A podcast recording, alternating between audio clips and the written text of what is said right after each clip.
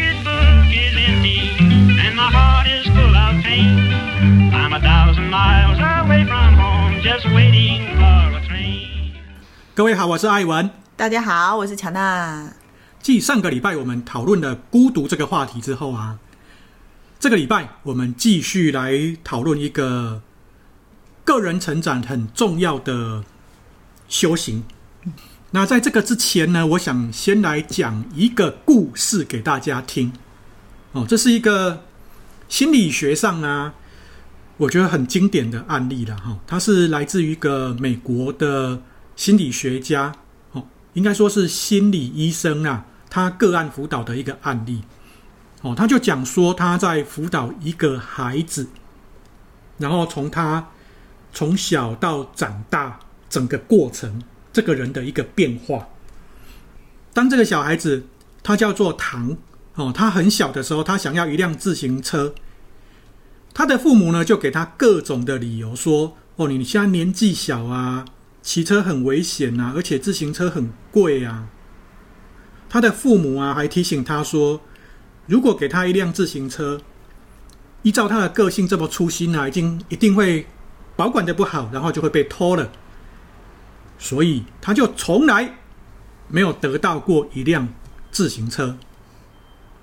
然后呢，等他到了十几岁、十八岁、二十岁，他想要学开车的时候，他的父母又说：“青少年开车开得不好，你再等等吧，大一点再说。”所以啊，他一直到离开家上大学以后才学会开车。后来，这个唐跟一个女生结婚了，然后他说啊，这个女生跟他的妈妈很像。哦，他的太太从来没有表扬他，而且经常找各种的理由来埋怨唠叨，导致后来他离婚了。哦，那在他这个离婚之后呢，这位先生他就患上一种间歇性的忧郁症。发作的时间越来越长，然后在整个治疗的过程啊，这个医生就对这个先生采取了抗忧郁的情绪激励的药物的疗法。可是呢，好几个月过去了，它的效果非常非常的有限，他的这个疗法最终没有办法完成，哦。而且还带来很多的副作用，让他变得很紧张，很容易动怒。然后医生就说，在这个时候啊，我没有再用药物疗法，他改变一种做法，他请这个唐，在他不忧郁的时候呢，把他喜欢做的事情一个一个的记下来，然后列成一张表。在他不管有多忧郁的时候呢，在所列下来的活动章这里面呢、啊，至少他要去进行几样，他就有规定。他说，如果是工作上的呢，你每周至少要占两样，要去做两样。哦，那你一定要强迫自己去做这些事。那如果你觉得自己做得不好呢，他也不能重复去逃避。就是他过去会去逃避这些现实的习惯，他就说你不能去逃避这些习惯，哦，给他下这个方法给他，让他去做，在这个方法执行了几个月之后哦，他的慢性的这种忧郁症完全根除哦。据这个心理医生的说法，大概一个月，他这个过去啊从小到大的忧郁症。完全的根除。这里面，其实我想跟大家分享的是，呃，很多的时候啊，其实我们所面临的难题、困难，看起来都好像是一种内心的打仗，就是好像是所谓的心理内耗而已，嗯，而不是一个真正的问题。嗯，我就想到，就以前我们在看书。很多的成功的那种企业家，或者是那些有名望的人，他都会说，其实困难都是你想出来的。嗯，嗯，那只有你好好去面对的时候，这些问题才会改善，而且你也会从中把自己解放出来。就有人总结，就是觉得我们现代人走出精神内耗，其实最重要的就是你要先想清楚自己当下到底应该干嘛。写下来这些你应该要做的事情之后，什么都别什么都别想，不管别人怎么说，你就是知道，因为你已经很清楚知道你应该要做什么了，那就是去做。你其实，在做这些事的时候，并不是你最累的时候。最累的时候是什么？最累的时候就是你在那里纠结，就是你会想象说那个也困难，这个也困难。对对对，然后别人又会跟你说什么闲话，或者是别人又会怎么样来评判你，或者这一些东西才是最内耗的东西，让你最累的东西，而不是干这件事情、处理这些问题本身。嗯嗯。哦，那讲到这里啊，我想直接。就跟大家分享，我们今天想跟大家讨论的一个主题叫做强势。上个礼拜我们谈的是孤独嘛，这个礼拜我们想要谈的是强势。哦，所谓的强势啊，就是说你要站起来去面对你心里的各种纠结。我觉得应该是在你自己的人生当中，你应该要强势一点。对。嗯，是面对你自己哦，不是说面对别人哦。对对对，面对你自己。嗯，嗯，生活其实每天都会带给我们很多的问题的哈。就算你是只有一个人，就是你离群所居，你早上起床的时候，你看到天气不好，然后你就会觉得哦，为什么天气不好？我不想出门。嗯，然后突然啊，说要要吃早餐，他说哦，那我到底要吃什么早餐？啊，我干脆不吃好了。再小的问题，它都是问题。哦，那其实，如果你是一个很强势或者是一个乐观的人，坦白说，问题不分大小，就是只有面对跟处理。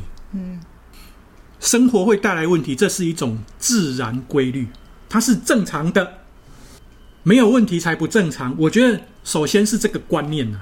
哦，就像我经经营一个事业，有问题是正常的。人家说。不如意十之八九嘛，跟孩子的沟通，跟任何人的沟通，我觉得很多时候有问题也是正常的。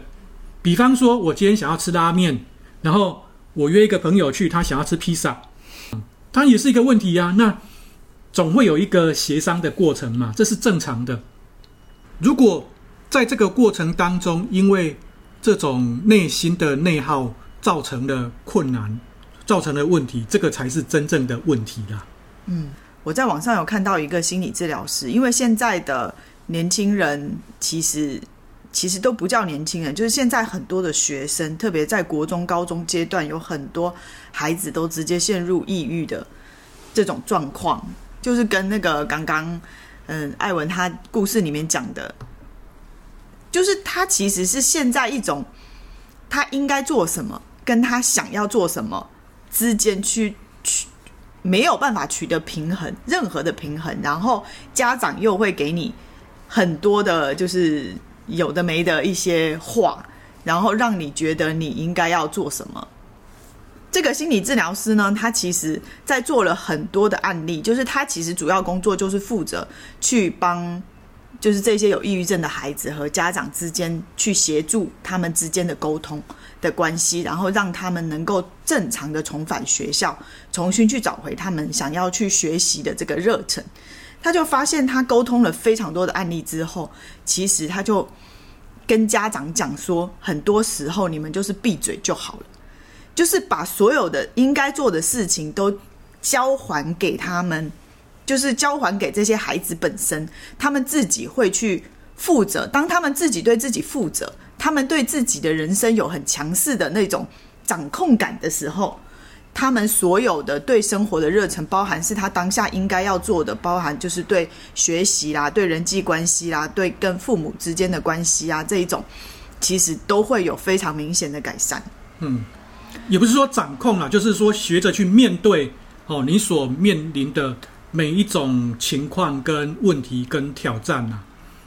其实，我们从大人的角度讲说，我们应该要把这种对人生的掌控感和对人生那种强势的那一种信念吧。就是还给孩子，而不是说你去帮孩子做所有的决定的时候，他其实对人生是非常迷茫的，因为他不知道你为什么要做这样的决定，这跟他内心想的其实不一样。嗯，但是当我们回归到我们自己本身的时候，就是说我们自己要重新找回对人生的那个掌控感。可能每天在工作上面临的，其实跟小朋友他们在学习当中面临的境地，其实是很多是一样的，就是。他们会面临老师、同学，然后家长之间的压力。那你去工作的时候，其实你也会面对你上司、你同事、你的客户，给你的压力，嗯、就是他们觉得你应该要做的，跟你自己真心想要做的，其实会有差别。哪怕是方案的执行方式上面，其实都会有非常大的需要解决的问题。对，其实这里面呢、啊，我的脑海浮现两个关键字啊，一个叫做被动，一个叫做主动。嗯，你看。孩子很多时候他是被动接受的，嗯嗯，一个上班族很多时候是被动接受的，嗯，你会觉得说，难道我有主动权吗？其实你有，嗯，好，我我讲主要是成年人呐，哈，成年人你去工作，你会觉得说，啊，我今天就是被很多很多工作压着跑，嗯，可是你有没有想过，好好去编排你的工作，然后让他有计划，然后你去让你的主管知道我要怎么来进行，那你的主管信任你，其实你是化被动为主动。我反而觉得说，主动跟被动其实有些时候是一种心态上的问题。也是，也是，因为变成是当我主动的时候，我会积极嘛。对对对。那我积极的时候，其实很多事情是按着我的条理来的。对。对，那它就会有一个正向循环的东西出来。当你的东西是按着你的条理的时候，你的主导性就会强。嗯。哦，那这就是我们所讲的强势嘛。因为在这种情况之下的时候，你的主管他很乐意，就是说。你把结果给他，然后你也很容容易把这整个事情掌控的很好。很好。哦，那他就会形成一种正的循环，因为主管也不用一直在拉着这一群人。其实我觉得，相对父母也是啊，因为如果我们从小培养一个孩子，都是呃，在他在做决策的时候，协助他来做决策，把各种好的坏的分析给他，甚至是能够呃，在事实的时候踢他一脚。哦，那当然，我觉得这个事实的定义真的是需要好好的拿捏呐，因为它不是那么的绝对或客观。我觉得家长在协助孩子做决定这件事情上，真的要非常小心。嗯，你其实你看刚刚你讲的那个故事里面，你说家长有强势吗？没有，其实家长讲的都是事实啊。但是我觉得，其实很多的时候，我们传递的都是负面的东西。对对对对，这个就不太好。对，这个其实就是。我刚刚讲说，家长要非常小心的一个原因，就是你可能觉得你只是在正确的分析事情给他听，但是其实他实际造成的效果，并不像你想象的那样。对，因为你讲的跟他吸收的是不一样的，嗯嗯，因为他听到的是一个人告诉我这个，叫我去这样子做。而不是说，诶，他好像是站在我的立场，他理解我，他讲的这个话是从我的心里能够听得进去，而且能够感同身受，而且我愿意去做，这个是很难的。其实，在公司也是，主管要求你做一件事情的时候，他会说，公司就是要这个啊，要不然我们怎么办？哦，你不做，那我找别人做。哦，其实也是很负面啊。可是，当今天是反过来的时候，其实一切都会不一样。嗯，旁人，尤其是。父母或者是长辈对我们每个人的影响很大。我们先来看一个点啊，哈，很多的这种心理学家或者是这种心理医师啊，他会说，强势其实是每个人与生俱来的。你从小出生的时候，你的世界里只有你一个。对，就是我不高兴，我就是哭，我就是爆哭。对，我想要换尿布，就是一直哭，哭到有人帮我换掉。嗯。哦，那我想要吃东西，我就是一直吵。嗯，我在这里不开心，我就是一直闹。对。哦，你看小孩子是不是这样子？